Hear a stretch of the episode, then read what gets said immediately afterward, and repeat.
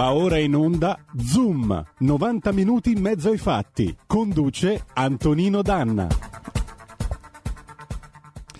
Radio RPL, thank God it's Friday, grazie a Dio è venerdì, ci siamo lasciati alle spalle i mottetti del nostro direttore, Antonino Dana mi aveva sfidato a dirlo e io non ho paura, 02 66 20 35 29 per andare in diretta con Antonino Danna, ma anche con tanti ospiti, è, una puntata ricchissima quella di oggi di Zoom, inviate fin d'ora anche i vostri Whatsapp al 346 642 7756. Ben trovato Antonino. Buongiorno, continuate a spingermi a fondo, continuate a premere sull'acceleratore con sti mottetti e io esploderò mettendo cornutone degli squallor.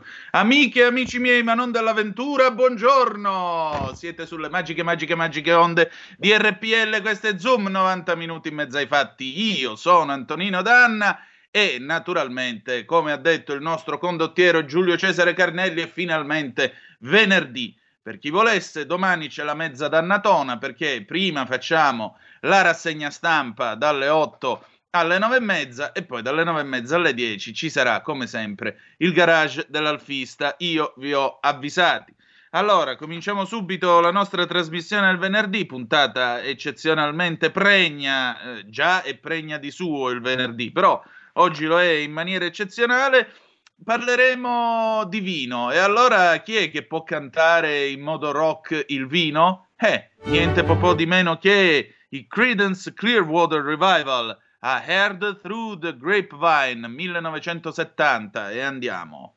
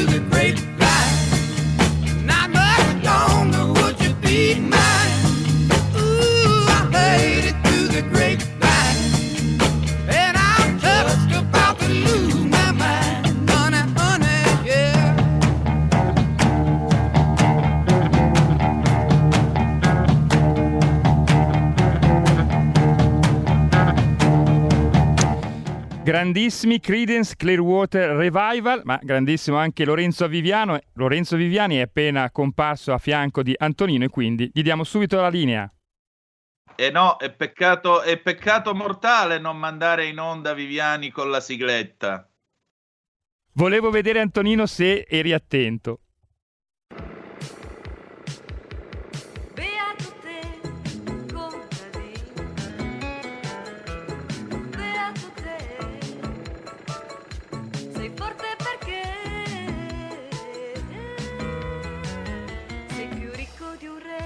Zoom Green, l'agricoltura in campo.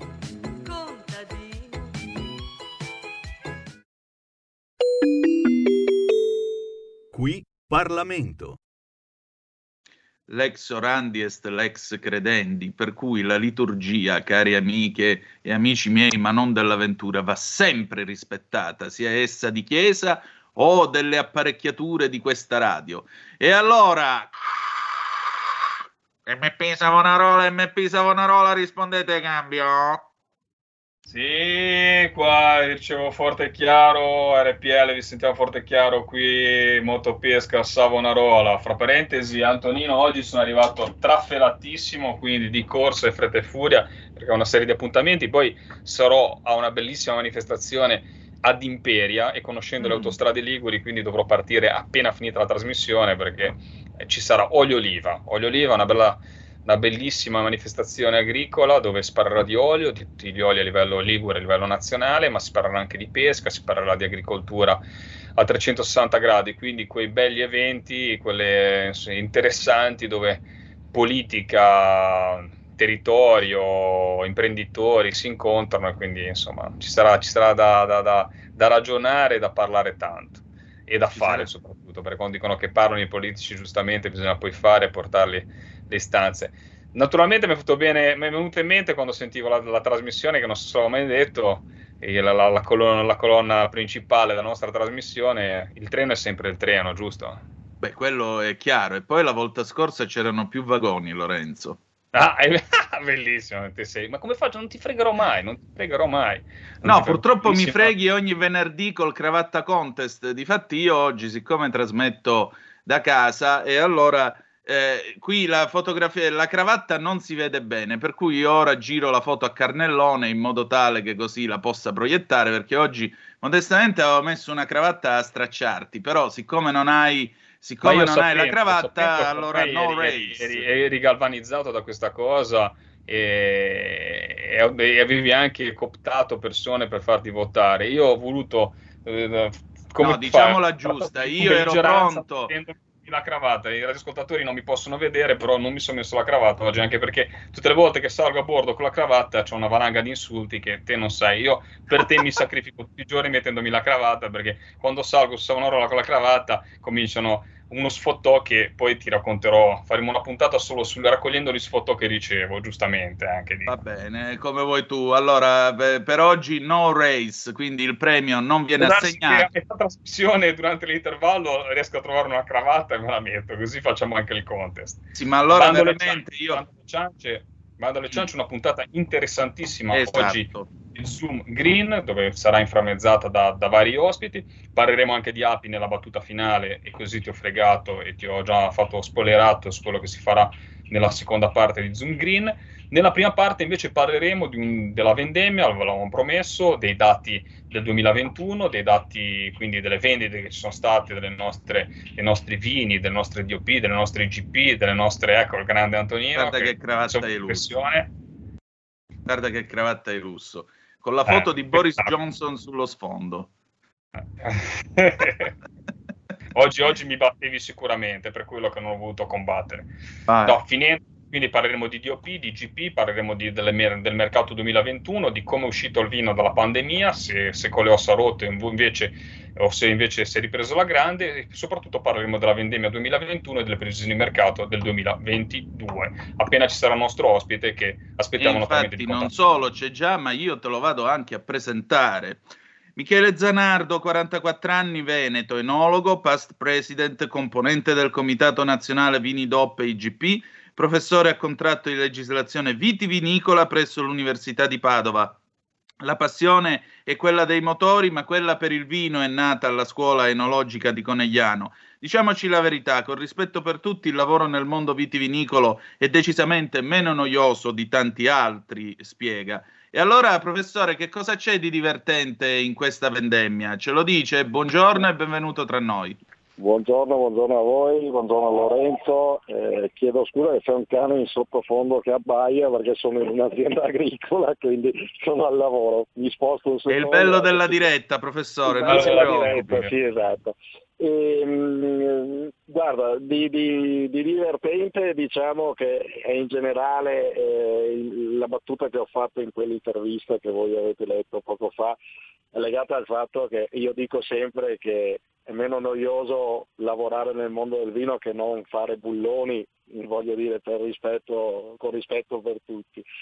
Eh, la vendemmia del 2021 è diciamo, un'ottima annata, questo è fuori dubbio, la qualità è molto alta, abbiamo avuto delle rese leggermente più basse di quelle dello scorso anno, eh, ma comunque diciamo eh, economicamente anche dal punto di vista della produzione ci siamo trovati con una annata di, di livello buono e a parte qualche evento atmosferico primaverile che, che capita a macchia di leopardo tutti gli anni, quindi eventi grandinigeni, qualche gelata eccetera, in linea di massima, come dicevo, è stata una, una ottima annata. Eh, professore, appunto, lei ha parlato del clima e del tempo. Eh, due domande. La prima, perché è una domanda che ormai va molto di moda, poi in questi giorni, visto che abbiamo evocato Johnson, si sta tenendo la COP eh, 26, abbiamo avuto il G20 e così via. Come i cosiddetti cambiam- cambiamenti climatici stanno colpendo la produzione vitivinicola in questo paese? La seconda, per quanto riguarda il vile denaro, la produzione di quest'anno riuscirà a ripagare il lavoro dei nostri viticoltori? La, il vino quest'anno continua a essere un trend, continua a essere apprezzato dagli italiani? Oppure in qualche modo sta risentendo di questo periodo contorto che stiamo attraversando da quando è scoppiato il Covid? Allora, rispondo per ordine. La prima, eh, i cambiamenti climatici. Mm, io sono più convinto che ci siano delle fasi cicliche che si alternano nelle, dire, nei decenni e di questo sono convinti anche alcuni agrometeorologi che ovviamente sono esperti eh, più di me della questione.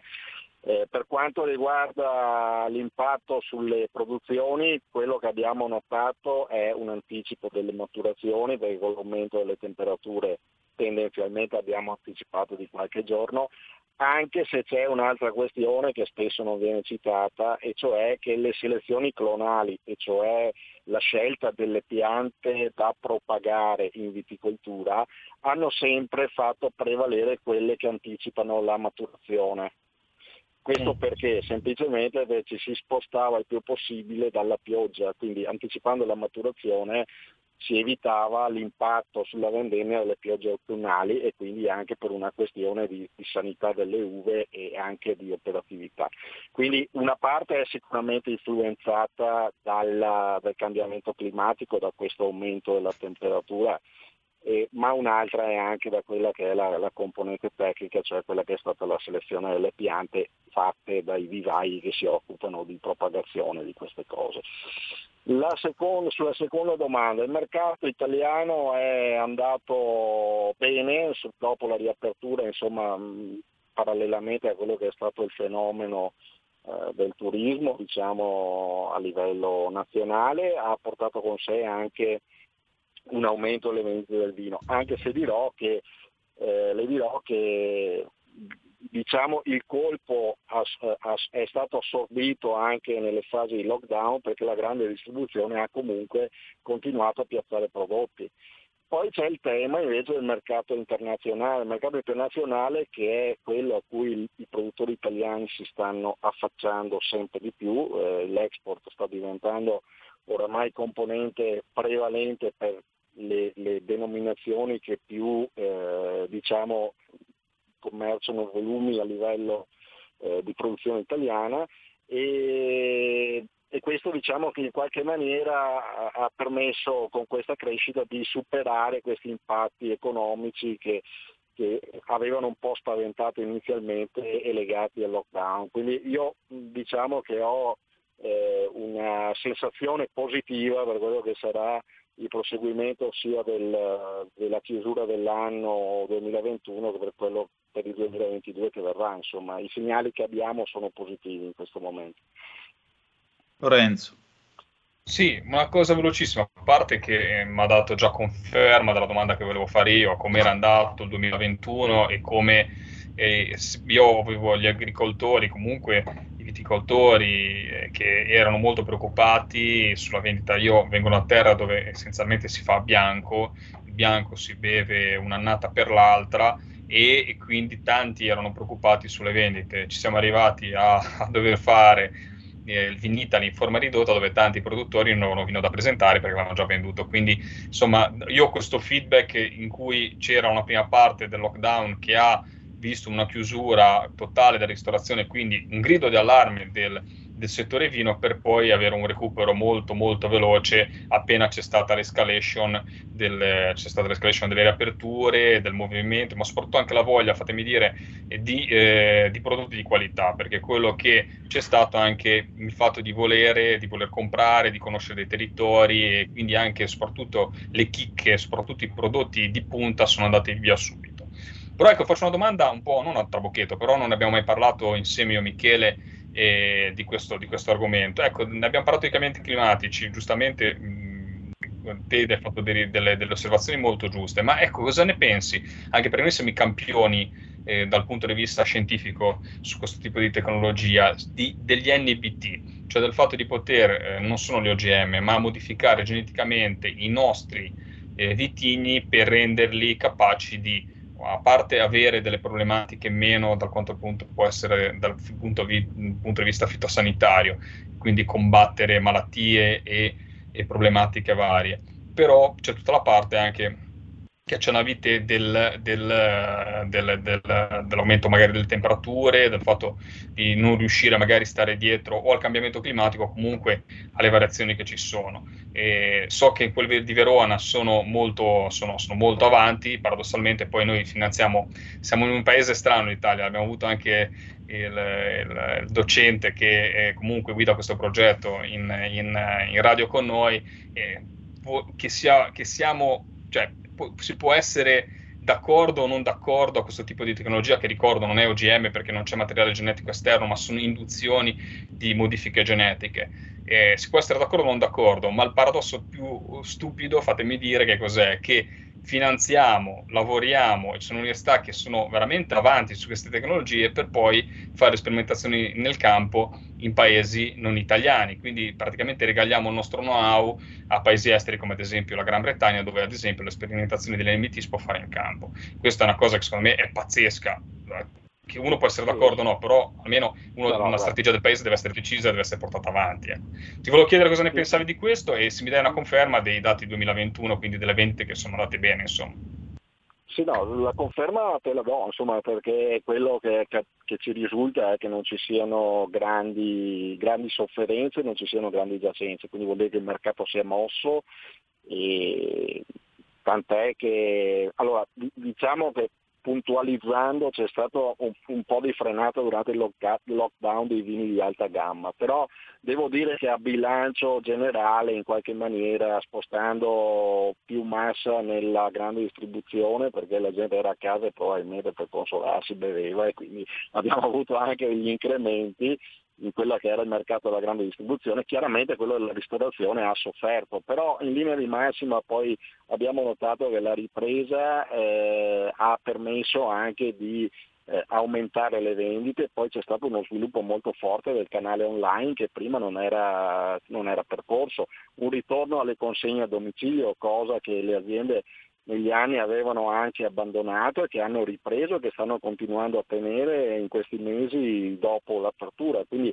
diciamo che si è anche un po' modificata la, si è un po' modificato anche l'approccio al mercato e ha fatto crescere eh, sia le aziende in termini eh, così di, di, sviluppi di canali nuovi che anche le strutture concettuali per approcciare appunto a questi sistemi o a ritrovare dei sistemi di vendita che, che erano stati abbandonati. Per quanto riguarda eh, la questione dell'editing genetico che tu prima hai citato, io sono assolutamente d'accordo perché voglio precisare che qui si tratta semplicemente di eh, indurre una ricombinazione di geni che sono già presenti in una pianta, quindi secondo me questo è il futuro. C'è un problema di base però che la comunità europea questa la considera eh, praticamente ingegneria genetica e quindi eh, considera questi interventi non percorribili all'interno del territorio. Tu hai citato la Gran Bretagna dove si fanno le sperimentazioni in campo proprio perché è uscita dalla comunità europea e quindi ha deciso di fare altre eh, attività no? da questo punto di vista. E, e sono assolutamente convinto che questo sarà il futuro, bisogna assolutamente lavorare tutti compatti perché eh, la comunità europea cambia approccio su, su questa vicenda. E soprattutto non bisogna farsi, e questo lo dico personalmente, incantare da, da, da, da, queste sperimentazioni che sono state fatte in questi anni di incrocio fra la vitis vinifera e altri generi vitis, ibridi cosiddetti interspecifici, che adesso la comunità europea ha permesso di eh, inserire anche nelle DOP, ma che eh, non hanno, a mio avviso, una vita molto lunga per quel che riguarda la resistenza alle fitopatie. Insomma, ecco. Ma questa è una mia opinione personale. Credo molto di più in quello che è l'editing genetico, cioè quello di aiutare a, a, a, o meglio a stimolare delle mutazioni endogene che quindi all'interno della stessa pianta affinché possa migliorare alcune caratteristiche quali la, la, dice, la, la, resistenza alle fitopatie ma anche alla siccità, altre eh, questioni che eh, stanno in qualche maniera affliggendo quello che è il sistema di coltivazione della vite. Insomma. Grazie Michele, io dobbiamo salutarci perché il tempo è veramente tiranno, confermo solamente quello che hai detto, assolutamente eh, è un altro tipo di, di, di, di, tecnologia genetica, tant'è che altre, anche associazioni che erano che storicamente contrarie all'OGM invece sono per gli NEBT che ci permetterebbero anche di eh, evitare di mettere quantitativi re, considerevoli di, fitofarmaci in meno nell'ambiente. Grazie ecco, Michele per la tua presenza, ci risentiremo una, quando vorrai intervenire in radio anche per darci delle novità sul settore vitivinicolo, sei il nostro ospite. Grazie Michele. Grazie a voi, volevo solo chiudere con una battuta se mi permettete. Eh. Pronto? Prego. Sì, sì prego. Eh, Siamo quasi in eh, chiusura per la pubblicità, dici tutto, vai. Sì, sì un, secondo, un, secondo, solo, ricordiamoci una cosa, che noi mangiamo la pasta con la forchetta perché il grano tenero ha avuto una mutazione genetica in grano duro perché altrimenti mangeremo la pasta col cucchiaio. Voglio solo ricordare questo, quindi no, non è un tema che deve spaventare. Ecco. Hai fatto bene, hai fatto bene, hai fatto bene. Molte volte si ignora, però il grano che abbiamo noi è dovuto a bombardamenti e mutazioni indotte tramite mutamenti esatto, genetici, hai perfettamente ragione. Bombardamenti. Buona giornata, a presto. Saluti Michele. Grazie. Grazie ciao. professore. Allora noi andiamo in pausa e quando rientreremo troveremo i Pink Floyd Run Like Hell 1979. We'll be right back a tra poco. Hai sentito? Le radio italiane si mettono insieme per amore. Per amore della radio. Una grande storia meritava uno straordinario futuro. Nasce l'app Radio Player Italia 140 stazioni in una sola rete. Scegli la tua preferita e ascolta il suono perfetto del digitale. Gratis, senza registrazione, senza interruzioni. Compatibile con tutti i device. Naviga, esplora e scopri l'universo dell'audio. Ti sorprenderà. Scarica Radio Player Italia. Il futuro batte con la radio nel cuore. Anche RPL è disponibile su Radio Player Italia.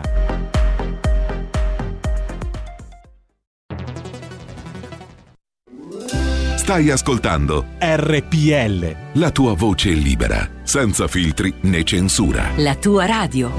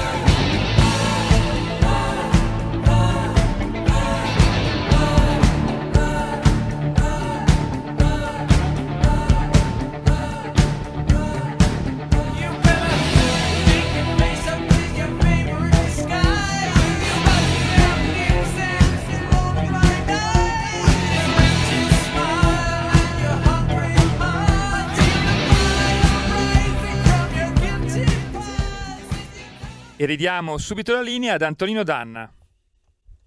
Grazie Giulio Cesare, siete di nuovo sulle magiche, magiche, magiche onde di RPL, questo è Zoom, 90 minuti in mezzo ai fatti, Antonino Danna al microfono con voi.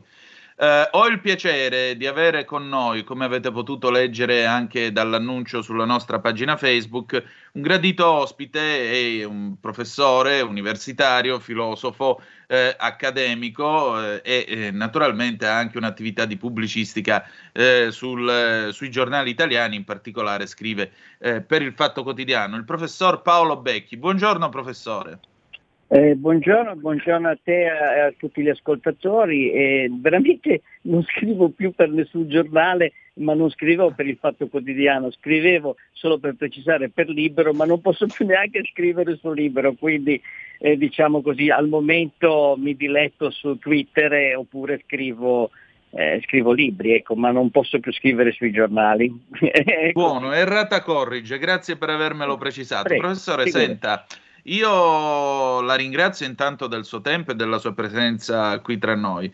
Mm, in questi giorni c'è Maretta all'interno della Lega, c'è stata questa assemblea nel corso della quale dalle ricostruzioni eh, che filtrano sui giornali, insomma, ci sarebbe stato eh, un chiarimento ma anche una serie di battute e frecciatine tra Salvini e Giorgetti. Lei come valuta questa, questa dialettica? Sono le correnti dell'ADC che una volta eh, si combattevano tra loro ma poi facevano quadrato per il partito oppure è in atto una vera e propria guerra tra bande o scontro di potere? Beh, insomma, forse direi una cosa eh, nell'altra, diciamo eh, semplicemente questo eh, abbiamo sentito Pink Floyd, eh, si potrebbe riprendere Lucio Battisti e dire che siamo all'impasse. È una situazione mm. di impasse quella che stiamo vivendo perché nella Lega, eh, perché eh, l'entrato nel governo Draghi, ehm, diciamo così, questa decisione che è stata presa da Salvini, chiaramente come segretario del partito, però aveva due letture diverse. La sua lettura eh, una cosa immediata che bisogna fare, ma una cosa transitoria. E un'altra seconda lettura invece era quella di Giorgetti, che invece no, eh, questa non era una cosa transitoria, era un percorso lungo che si stava iniziando a fare. E adesso un po' i nodi di queste due diverse letture vengono, se così si vuol dire, al, pe- al pettine. Ecco. non c'è stato, a mio avviso, un vero e proprio chiarimento in questo Consiglio federale. Mi sembra che tutto ehm, sia stato rimandato, tanto che uno si potrebbe dire, ma insomma, tanto rumore per nulla, cioè in fin dei conti non è successo niente. Eh, Salvini ha detto che mh, lui sente tutti e che alla fine decide lui. E, mh, Giorgetti, che è una persona che non ha nessuna intenzione di mettersi a fare l'oppositore a, diciamo, a contrastare la leadership del segretario, gli ha riconosciuto la leadership, però eh, il problema è stato soltanto rinviato, ci sono due diverse eh, immagini della Lega, ormai questo mi sembra abbastanza evidente, c'è un percorso eh, che eh, ha in testa Giorgetti eh, c'è un percorso e questo percorso è condiviso o non è condiviso da Salvini? O che cosa ha in mente Salvini quando dice eh, io sento tutti, ascolto tutti, poi decido? Va bene, giusto, no? Ma cosa hai deciso? E questo è il problema della Lega. Io ascolto tutti e poi decido, ma cosa hai deciso? Hai deciso che la linea di, di Giorgetti non, non, non, ti soddisfa, bene, allora bisogna cambiarla. Giorgetti è una persona eh, fedele, è una persona che dice bene, se non è questa la linea mi adeguo. Però non, non si capisce bene, cioè Giorgetti ha una linea molto chiara, la linea è questa, no? trasformare cioè, dopo gli impulsi sovranisti della Lega che ci sono stati, il Partito Nazionale, eh, è tutta questa forma importante a mio avviso che ha portato la Lega, non dimentichiamolo, dal 3 rotti per cento al 33 rotti per cento, lasciamo perdere tutto, tutto questo è acqua passata e torniamo a una Lega che eh, occupa il centro, che, che non è male. è il centro, tenendo presente che c'è già una destra, no la Meloni. Ma il centro, secondo Giorgetti, e qui mi permetto di dissentire, è il centro moderato, cioè il centro di, di insomma... Era di, di Forza di, Italia. Era di Forza Italia, addirittura dei moderati di Forza Italia. Boh, questa linea può essere vincente? Io non lo so, però voglio dire, la strategia è questa, spostiamo la Lega su un centro che oltre che moderato, è veramente moderato al massimo e, e, e, ovviamente in Europa questo significa che dobbiamo andare nel Partito Popolare Italiano, eh, nel Partito Popolare, scusate, nel, nel, nel raggruppamento dei popolari, no? eh, che raggruppa tutti i popolari, che sono quindi questa, eh, diciamo, dove c'è dentro, non a caso, Forza Italia. No? Questo certo. è un progetto, ha una sua linea e in questa linea ci sta benissimo che la Lega sia al governo Draghi, che non ci sia più quota 100, che, che tutte queste cose vanno benissimo in questa logica. Il problema certo. è, eh, e qui in questa logica però teniamo presente l'ultimo tassello, quello che forse ha irritato eh, Salvini personalmente, ma è soltanto l'ultimo tassello. In questa logica Salvini non diventerà mai Presidente del Consiglio cioè, quello che ha irritato Sal- Salvini è, solt- è, un percorso, no? Lui tutto questo percorso dice sì, va bene, lasciamolo dire. Quando però si è arrivati al punto terminale di questo percorso, perché se fai il centro moderato, se vai eh, con la democrazia cristi- eh, tedesca, con, con la CSU e via discorrendo, se fai tutto questo, poi alla fine e chiaramente al governo non, non, non, il Presidente del Consiglio non lo può fare cer- certamente Salvini, no? A questo punto certo. lui si è irritato e ha detto ma come? Non è possibile. Ma nel discorso di eh, Giorgetti tutto si tiene. Quello che io non ho capito e quello che forse non soltanto io, ma vorrei sentire gli ascoltatori di questo programma, no, forse anche loro non l'hanno capito, è che cosa ha in testa veramente Salvini di alternativo. Se non gli va bene infatti questo... io, professore, le chiedo questo, come ringraziandola del tempo, anzi lunedì lei potrebbe essere disponibile dalle 11 alle 11 e mezza perché a questo punto potremmo continuare con più calma questa chiacchierata. Ma io sono sempre disponibile, non è eh, questo il problema. Il, il, problema secondo me è che mh, la Lega dovrebbe fare chiarezza su che cosa vuole decidere. Che, cioè, eh, Giorgetti ha, pre, ha, ha messo in evidenza un percorso. Si può essere d'accordo o non d'accordo. Salvini dice il percorso alla fine lo decido io. Bene, mi, mi vuoi dire qual è il percorso? E no, non ce lo dice. Ci, ci, ha detto esatto. soltanto che lui con la sinistra non ci starà mai. E no, adesso dov'è, scusa? Cioè, non ho eh, capito. Eh, cioè, eh, cioè, lui, ha, cioè, in, in, lui con la sinistra non ci sarà mai. E al governo al momento con chi è? È al governo con la sinistra.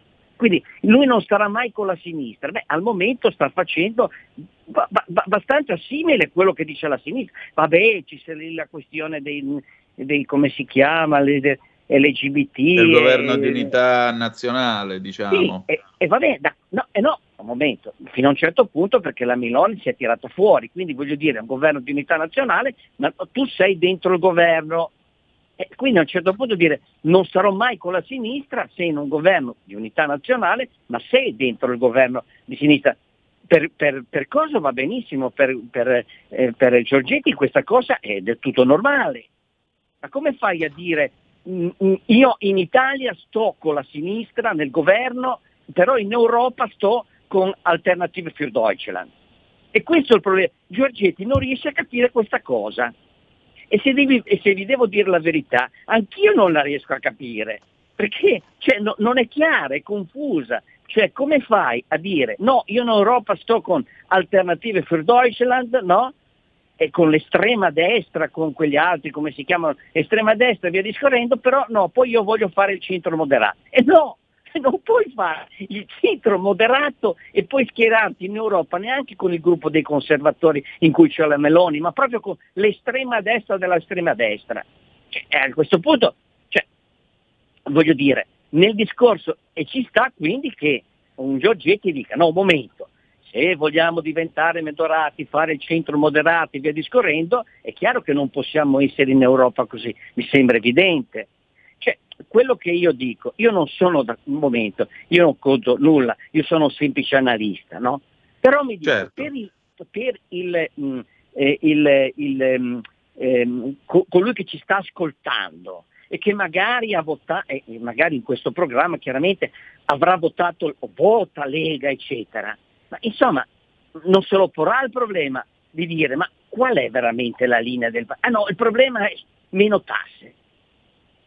Eh, perché noi ci siamo contratti ieri al Consiglio federale per discutere di meno tasse. Ma, insomma, meno tasse. Avevate l'idea della flat tax? No, quella basta perché Draghi ha detto che non...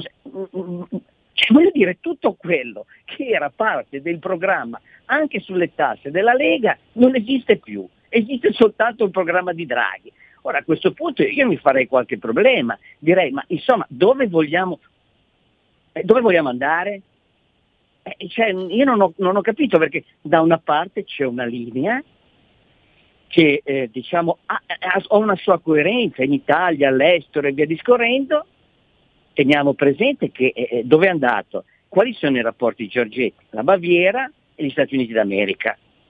Quali erano i rapporti di Salvini? E Putin e che, cioè, è un po' diversa la cosa, insomma. Professore, Putin... senta, in Italia le cose non vanno mai a finire. Secondo lei come andrà a finire? Con un congresso, con eh, un cambiamento di rotta o cioè una scissione o l'uscita di Giorgetti la alla cosa, Lega? Perché i nostri ascoltatori ogni tanto dicono ma perché non se ne va con Calenda? Chi scusa? Ogni tanto i nostri ascoltatori dicono ma perché Giorgetti non se ne va con Calenda? Ma perché Giorgetti è una persona seria, è vissuto nella Lega e lui si adeguerà. Quelli che dicono sarà il Fini, ma non ci pensate nemmeno a una cosa del genere. Giancarlo è una persona che ha le sue idee, secondo me fa benissimo, io non sono d'accordo su questa cosa del centro mezzorato, ma fa benissimo, io ripeto non sono lì, fa benissimo a dirlo, ma lui non andrà mai da nessuna parte, è nato nella Lega, vivrà nella Lega e sarà leghista per tutta la vita. Se Salvini dovesse dire guarda che la linea è che io vado con Alternative für Deutschland e mi metto a fare le barricate eh, con, eh, contro, contro, non so, eh, i migranti, cioè lui con, ovviamente contrario con questa cosa starà dentro nella Lega. Non è questo il discorso di Salvini, andrà con Calen- di, di, di Giorgetti. Il problema non è dove andrà Giorgetti, il problema è dove vuole andare Salvini. ecco, e mi, sembra, e mi sembra un ottimo tema sul quale le chiedo di tornare allora lunedì perché lunedì avremo più, molto più tempo per poterne discutere anche con gli interventi degli ascoltatori, professore.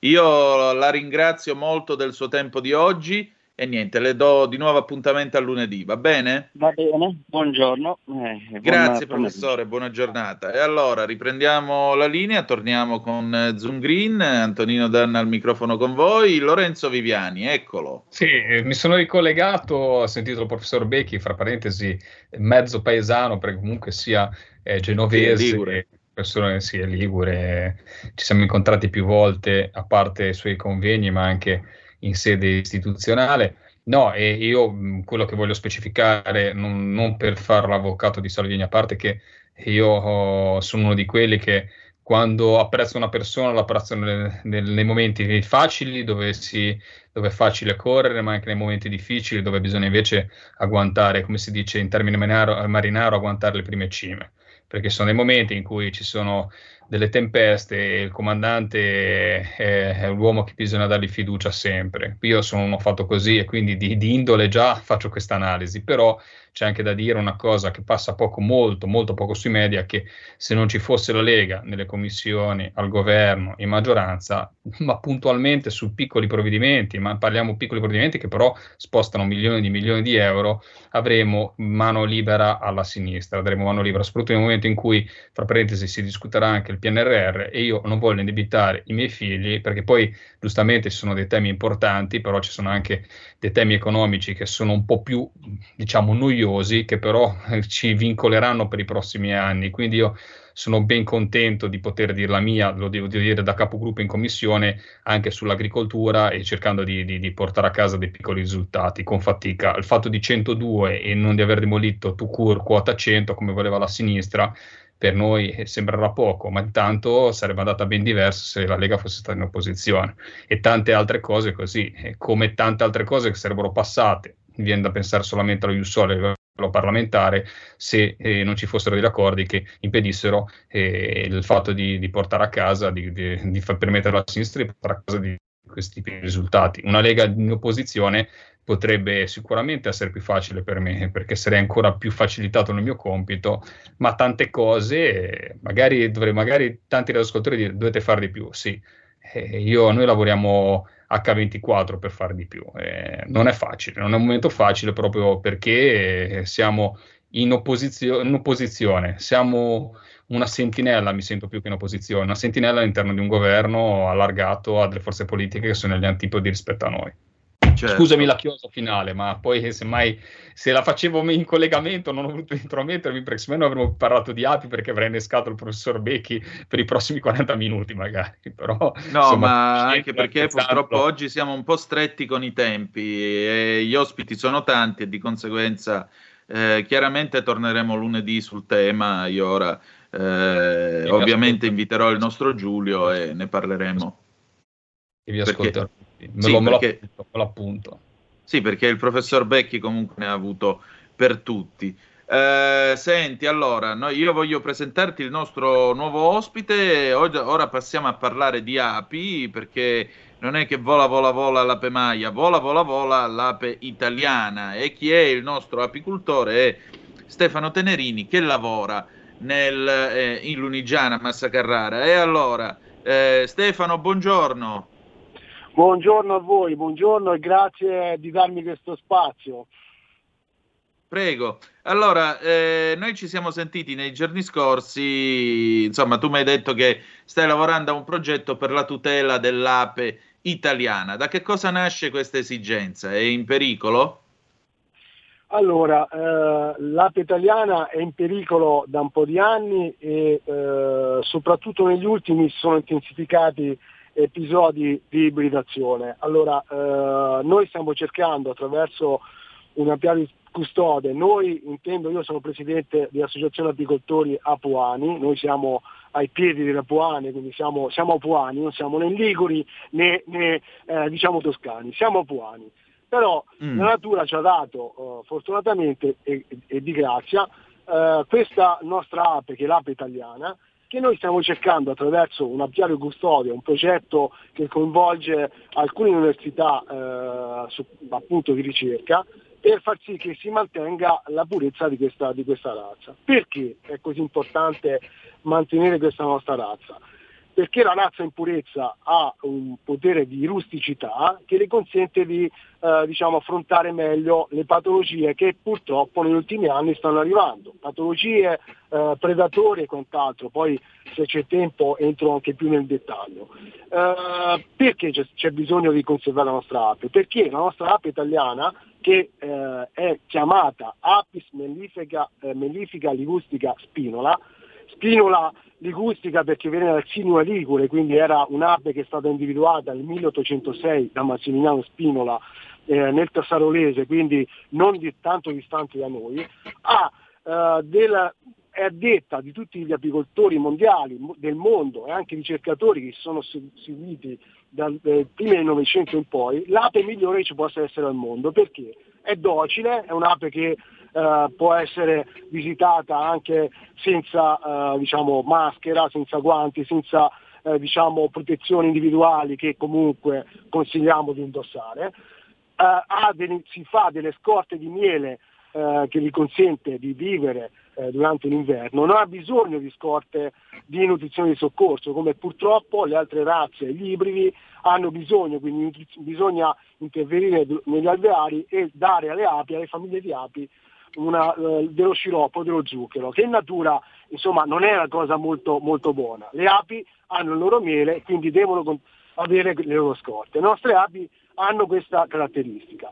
L'altra caratteristica è quella di eh, diciamo, eh, riuscire a essere eh, lavorate, quindi lavorare anche in apiario con più tranquillità, con più eh, facilità da parte della, diciamo, dell'apicoltore e eh, è anche una, una, un'ape che produce molto miele. Quindi eh, perché è nata questa associazione? Perché è nato questo apiario custode? Perché ci siamo resi conto che negli anni ci sono queste mode Uh, dove si dice che le api sono tutte uguali. Non è così. Noi pensiamo che se uh, in Italia la natura ci ha dato questa ape, l'essere umano non può pensare a essere così, uh, diciamo, altezzoso per poter andare al di sopra della natura, perché è un, è un buco nell'acqua, facciamo un buco nell'acqua.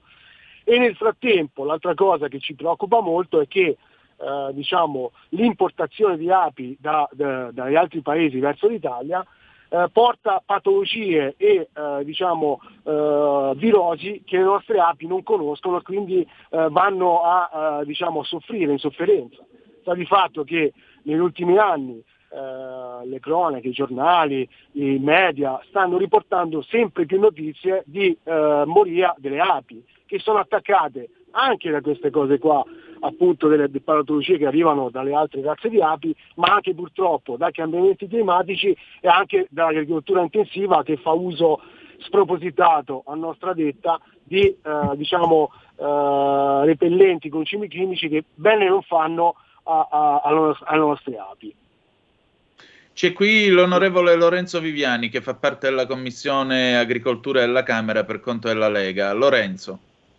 Ciao, intanto saluto il nostro ospite, anzi, eh, poi magari se mi lasci i recapiti ci vediamo. Siamo vicini, vicini che di solito non hanno un buon rapporto, perché essendo spezzino, giustamente, massa, c'è una rivalità fra, fra, fra cittadini, cittadine vicine. Però, eh, no, la prossima puntata magari la potremo fare direttamente dal nostro ospite, così ecco. finiamo di trattare bene l'argomento, vediamo dove sarò venerdì e semmai ci, ci, ci accordiamo, così facciamo una visita direttamente in loco e faremo vedere le app api eh, direttamente in trasmissione. Però ecco, due cose importanti ha detto. E, intanto gli voglio chiedere come è andato quest'anno, se ha dovuto alimentarli, se c'è stato un problema anche perché il tempo comunque ha influito molto sulle produzioni e tutto. E poi ha detto una cosa molto importante, le nostre api, noi parliamo sempre di agricoltura e, e difendiamo l'agricoltura italiana le api, soprattutto dal punto di vista eh, produttivo, ma soprattutto dal punto di vista ambientale, hanno un, un, un, ruolo importantissimo di sentinelle del territorio, dello stato di salute del nostro territorio, un ruolo ecologico che è alla base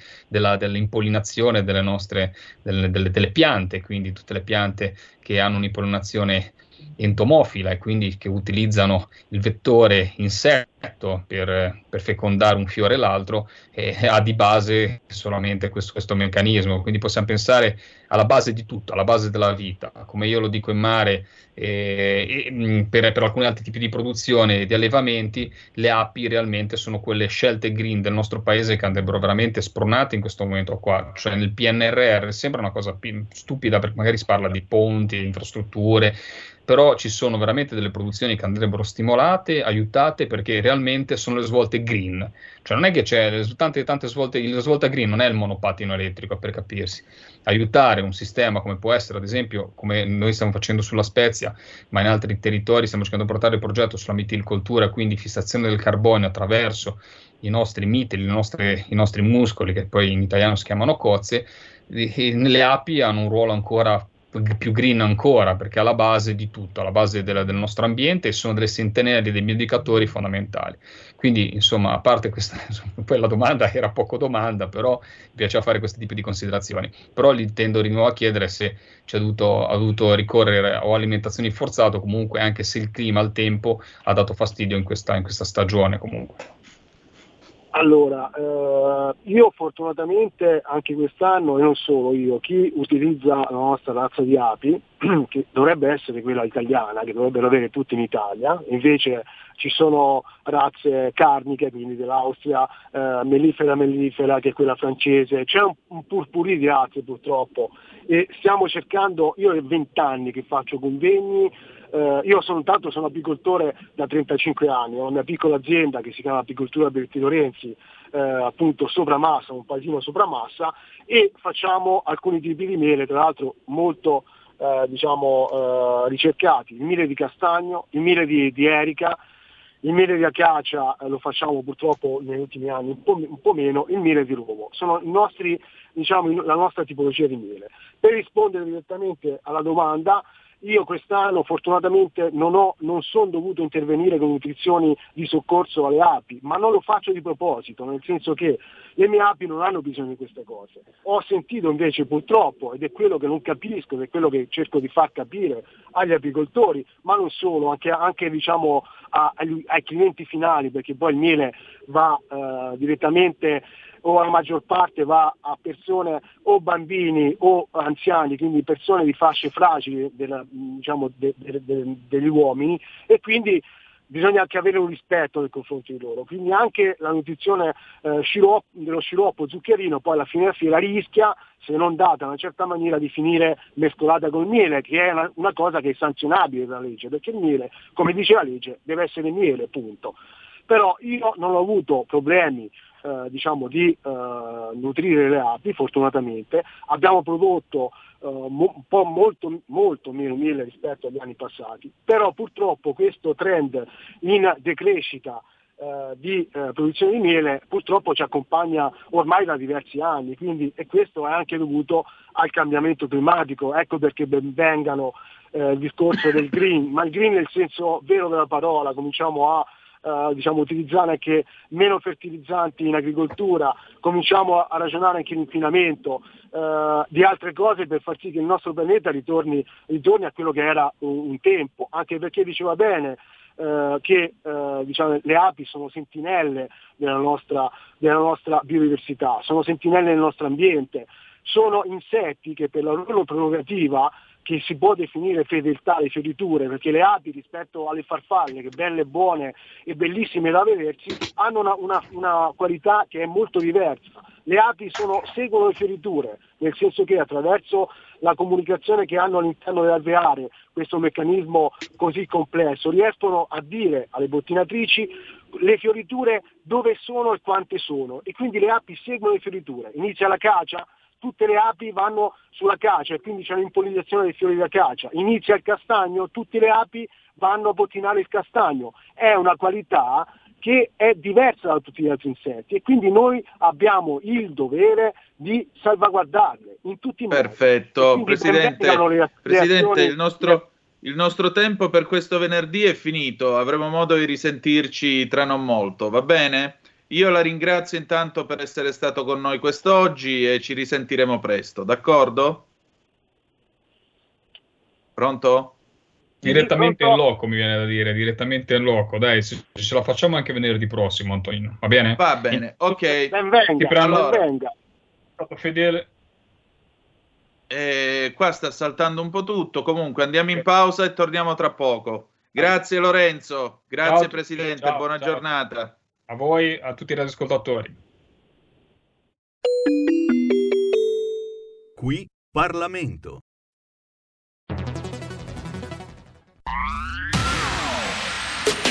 La radio si modifica, semplifica, da plus la musica purifica. Dove vuoi, dove vuoi, con chi vuoi, rilassati e vai. La digital radio non ti molla mai. Mi abbandono in questo viaggio, digitalizzo la frequenza con il suono che non spasso. Se penso a prima non ci credo, yo. Da plus è la svolta, qui lo dico e qui lo spiego. Digital radio, il suono perfetto. Dub Plus. Anche RPL, la tua radio, è in Digital Radio. Porta con te ovunque RPL la tua radio. Scarica l'applicazione per smartphone o tablet dal tuo store o dal sito radiorpl.it. Cosa aspetti?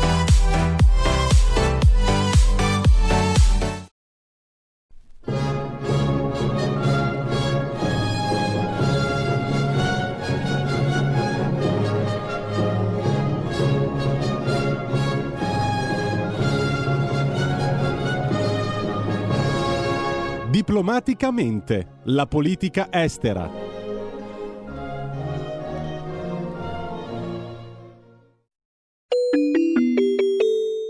Qui Parlamento. E rieccoci, siete di nuovo sulle magiche, magiche, magiche onde di RPL. Questo è Zoom, 90 minuti in mezzo ai fatti. E ho il piacere oggi di poter interloquire con il nostro vicepresidente della Commissione Affari Esteri della Camera, Paolo Formentini. Ciao Paolo, buongiorno. Buongiorno, buongiorno, buongiorno. Eccoci, allora sono state settimane un po' tormentate perché giustamente eri sempre in giro per i tuoi impegni istituzionali, oggi ci sei, allora eh, che settimana è stata, qual è il tema caldo?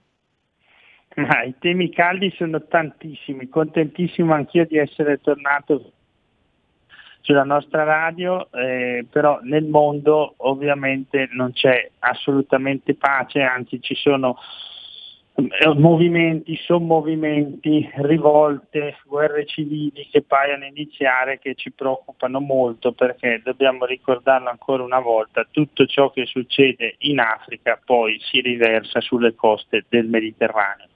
L'emergenza di queste ore è l'Etiopia, l'Etiopia dove secondo alcune fonti eh, i, i, cosiddetti ribelli del TPLF, l'esercito del Tigray o del Tigre che dir si voglia, sono alle porte di Addis Abeba, la capitale di questo Stato che eh, forse non tutti sanno ha più di 100 milioni di abitanti, 115 milioni. È anche la sede dell'Unione Africana eh, che eh, nei prossimi anni avrà sempre più importanza come eh, ente che potrebbe coordinare eh, appunto eh, tra loro gli stati africani e guidare, lo speriamo con tutto il cuore, un nuovo sviluppo e prosperità del continente. È uno stato fondamentale, di solito ne parlavamo in questa trasmissione per la forte penetrazione della Cina in questo contesto, Oggi ne parliamo perché il premier, eh, premio Nobel Abiy Ahmed ha rivolto alla popolazione della città l'invito a difendere casa per casa, isolato per isolato, eh, il governo. Questo appunto succede eh, dopo che eh, c'è stata un, un'azione del governo sul Tigray e oggi invece è il Tigray che è alle porte di Addis Abeba. Eh, gli Stati Uniti, per dire della drammaticità della situazione, hanno già iniziato ad evacuare il proprio personale diplomatico non essenziale e quindi la tensione è veramente altissima. Come dicevo prima, tutto ciò che succede in Africa poi si riverbera, si riversa sulle coste del Mediterraneo ed è evidente che se scoppiasse veramente, ci auguriamo con tutto il cuore che ciò non succeda, una guerra civile in Etiopia, l'ondata migratoria potrebbe essere di proporzioni enormi. E, Paolo, io quindi... ti vorrei porre una domanda che eh, per qualcuno potrà, se, potrà, suonare come neocolonialista, ma non lo vuole essere. Eh, primo, che cosa può fare l'Italia per l'Etiopia in questo momento, in questa situazione? Secondo, eh, gli inglesi hanno il Commonwealth, che comunque permette loro un rapporto con quelle che erano le loro colonie, eh, che ha anche delle ricadute positive sull'economia e così via. Perché noi in tutto questo tempo non siamo stati capaci di creare una struttura simile che magari forse avrebbe permesso di dare anche stabilità al Corno d'Africa, e mi riferisco al Corno d'Africa per non parlare di quel guazzabuglio che è diventato la Libia. Cosa possiamo fare? Sicuramente dobbiamo iniziare a parlarne perché in Italia di Corno d'Africa non si parla, nonostante gli antichi legami tra il nostro popolo e i popoli del Corno d'Africa, eh, sembra che ci sia, sia, dimenticati dell'esistenza del Corno d'Africa stesso. Ricordiamo che anche dal punto di vista geopolitico, geostrategico è una regione essenziale, fondamentale, addirittura per i traffici commerciali globali. Quindi non è di secondo piano assolutamente. È nostro interesse nazionale tornare ad esserci, essere presenti, ma è anche una precisa richiesta dei governanti degli stati del Corno d'Africa che dicano vorremmo tanto che l'Italia si ricordasse di noi, vorremmo tanto commerciare con l'Italia, vorremmo la presenza di imprese italiane eh, qua sul territorio, perché altri stati hanno investito e poi ci hanno ricattato finanziariamente, l'Italia invece viene, costruisce ottime infrastrutture e soprattutto è sempre leale con noi. Queste sono parole che vi riporto di eh, ministri e governanti di quegli stati. E, e quindi davvero cerchiamo anche dalla radio di ridestare un minimo di interesse non solo per quando c'è l'emergenza, oggi c'è l'emergenza, ma per costruire, avere una visione di più lungo periodo che non è affatto neocoloniale e anzi per aiutare quegli stati eh, a salvarsi dal neocolonialismo che non è il nostro imperante. Anzi, anzi. Eh, Paolo, senti, in questa settimana tu hai parlato della CGI, cioè la Corte di Giustizia Internazionale. Che cosa sta succedendo? Questa settimana purtroppo dalla stampa è stato ignorato quel che è successo ieri in aula ed è quindi importantissimo mm. darne notizia. Eh, la Lega si è eh, opposta alla eh, ratifica degli, degli, emendamenti allo statuto eh, della Corte Penale Internazionale, che lo ricordiamo ha sede all'AIA, ed è l'unica giurisdizione internazionale permanente che eh, ha una competenza eh, complementare a quella degli Stati nazionali. Ecco, questi emendamenti approvati a Kampala qualche anno fa eh, sono arrivati all'esame del Parlamento. Ovviamente tutta la sinistra eh, gioiosa eh, ha eh, votato questi emendamenti, noi della Lega ci siamo con forza opposti. Perché? Perché questi emendamenti per esempio introducono il crimine di aggressione contro un altro Stato, un crimine non ben definito, non ben chiarito, che potrebbe presen- prestarsi ad assurde interpretazioni. Faccio un esempio banalissimo, concreto, ma che ci tocca a tutti, ne sono sicuro, da vicino. Eh, Domani Matteo Salvini di nuovo si occuperà di sicurezza, ne siamo certi, e cercherà di difendere i confini italiani. Parlavamo appunto poc'anzi di possibili nuove ondate migratorie e di difendere la nostra democrazia.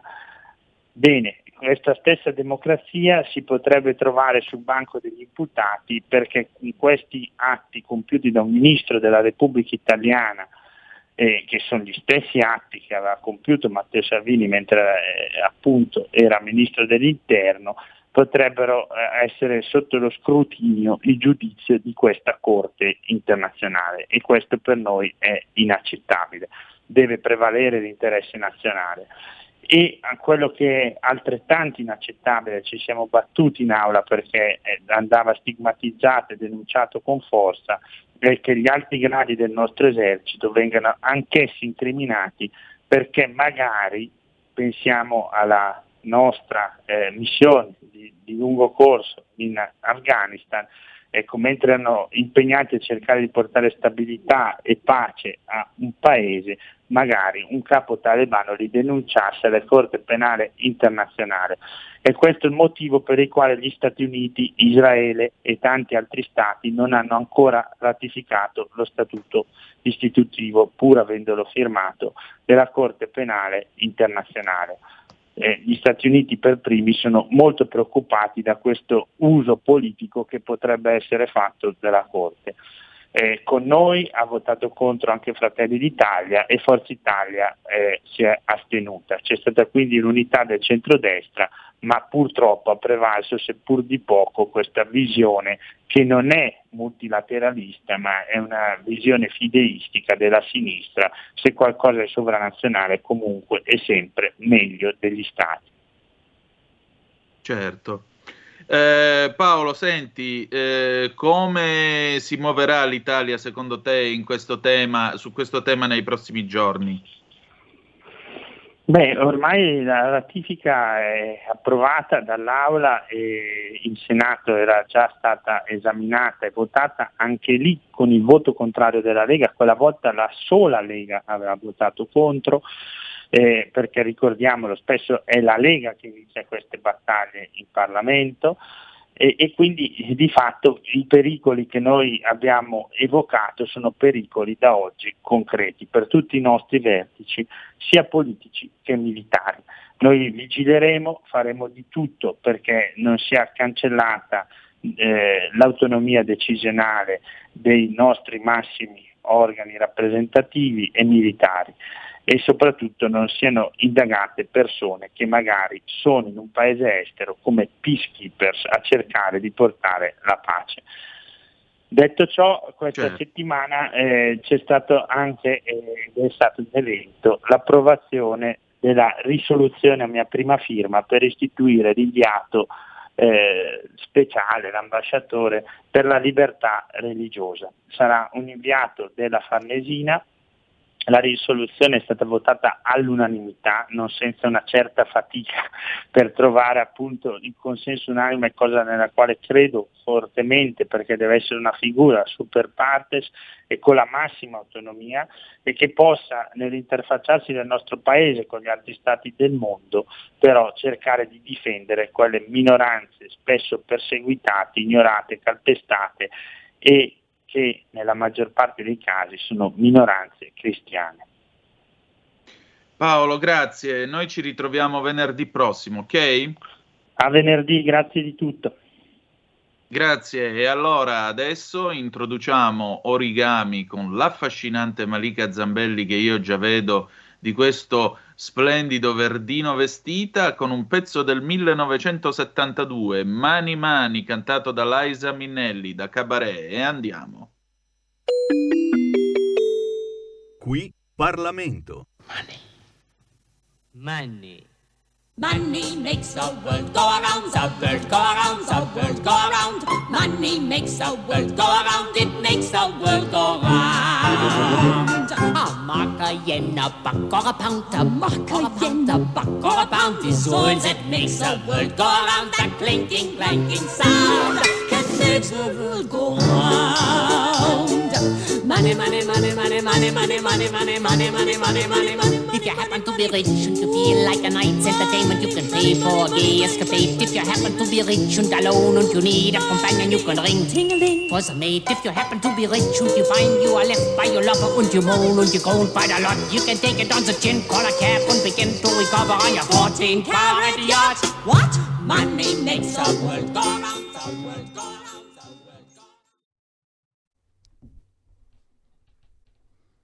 Antonino, sei mutato. Eh, sì, e rieccomi, siete di nuovo sulle magiche, magiche, magiche onde di RPL. Io ero rimasto affatato, camillerianamente parlando, nel guardare la performance danzereccia della nostra Malika Zambelli e ammetto che fatelo anche a casa, insomma, rivedetevi il video, provate anche voi il ballo di Malika, potrebbe essere una nuova qua. danza per la prossima estate. Buongiorno. Buongiorno, money, money, money. Parliamo appunto. di denaro oggi, di soldini, perché è un periodo in cui serv- servono, eh? Servono, All'anima. servono. Poi oggi All'anima questo e al verde corpo. dollaro, ma anche verde speranza. E vedi, vedi, l'ho messo apposta questo verdino qui, proprio in tema eh, denaro e abbondanza, perché, Mm. eh, vabbè, a parte il periodo storico che stiamo vivendo in cui c'è veramente bisogno di parlare di questo, secondo me, di come attrarre l'abbondanza, di qual è il eh, rapporto che abbiamo col denaro con l'abbondanza in generale, tema di cui parlerò poi anche in Stai Karma, eh, poi lo introdurrò. Ma eh, diciamo Antonino che noi siamo in una società, eh, io pensavo ieri no, eh, mh, all'argomento di origami e mi sono detta, beh effettivamente siamo in una società che ha un rapporto con il denaro che è un po' ambivalente, perché c'è un po' di amore e odio. Da un lato è necessario, dall'altro quasi un po' un tabù anche parlare di soldi, no? Nel senso che eh, la ricchezza è qualcosa che un po' spaventa, sei d'accordo su questo? Magari abbiamo un po' la tendenza a- ad osservare il ricco fatto eh, quasi mh, con giudizio, come dire, ma eh, chissà come avrà fatto questo ad avere tutti questi soldi, no? Sei d'accordo? È un po' una società così la nostra. Sì perché, sì, perché tra l'altro chi è stato lungamente povero comunque non ha il senso del denaro quando magari arriva quella grossa somma, non capisce più come che la deve investire, non sa quello che deve fare, Esatto. puntualmente si rovina, perché secondo me la ricchezza è un habitus, uno status mentale. Ci sono gli arricchiti che sono quelli che io i danè e te li sbatto in faccia perché io sono i soldi che ho. Mm. E poi c'è la ricchezza che è invece un atteggiamento interiore che ritiene molto semplicemente il denaro come una cosa che serve per vivere meglio. Insomma, usa le cose come cose, ma non farti usare dalle cose come una cosa. Che e non è bello. un gioco è, di ve- è parole. vero, è verissimo. Ma infatti il denaro è un mezzo, come tutti i mezzi dovrebbe essere utilizzato nel modo giusto, con distacco, no? Come dicono anche i testi sacri, perché poi di denaro e di come gestire il denaro se ne parla anche nella Bibbia, per esempio. Mi viene in Certo. mente la legge della decima. Ecco, i Certo. testi sacri ci raccontano che dovremmo, questo sarebbe auspicabile, avere un rapporto con il denaro di distacco, cioè non di totale attaccamento, non di dipendenza, no? perché se eh, ovviamente eh, att- abbiamo un attaccamento nei confronti del denaro possiamo anche cadere nel- nella dipendenza quasi dal denaro, no?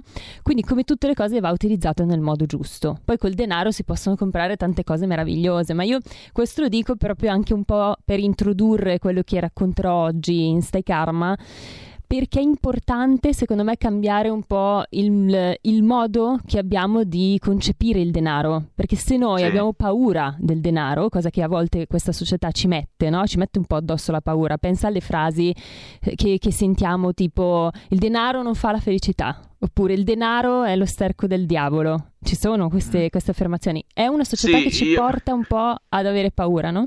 Quindi allontaniamo Sì, la ricchezza. Io ho chi esorcizzava tutto questo. Nel primo caso, che i soldi non fanno la felicità, io ti posso dire che i soldi però possono comprare un Alfa Romeo e non si è mai visto qualcuno triste su un Alfa Romeo. Ecco appunto. La seconda cosa, quando tu dici il denaro lo, ster- lo sterco del diavolo, io avevo un amico prete che era curato in una grossa parrocchia milanese molto ricca.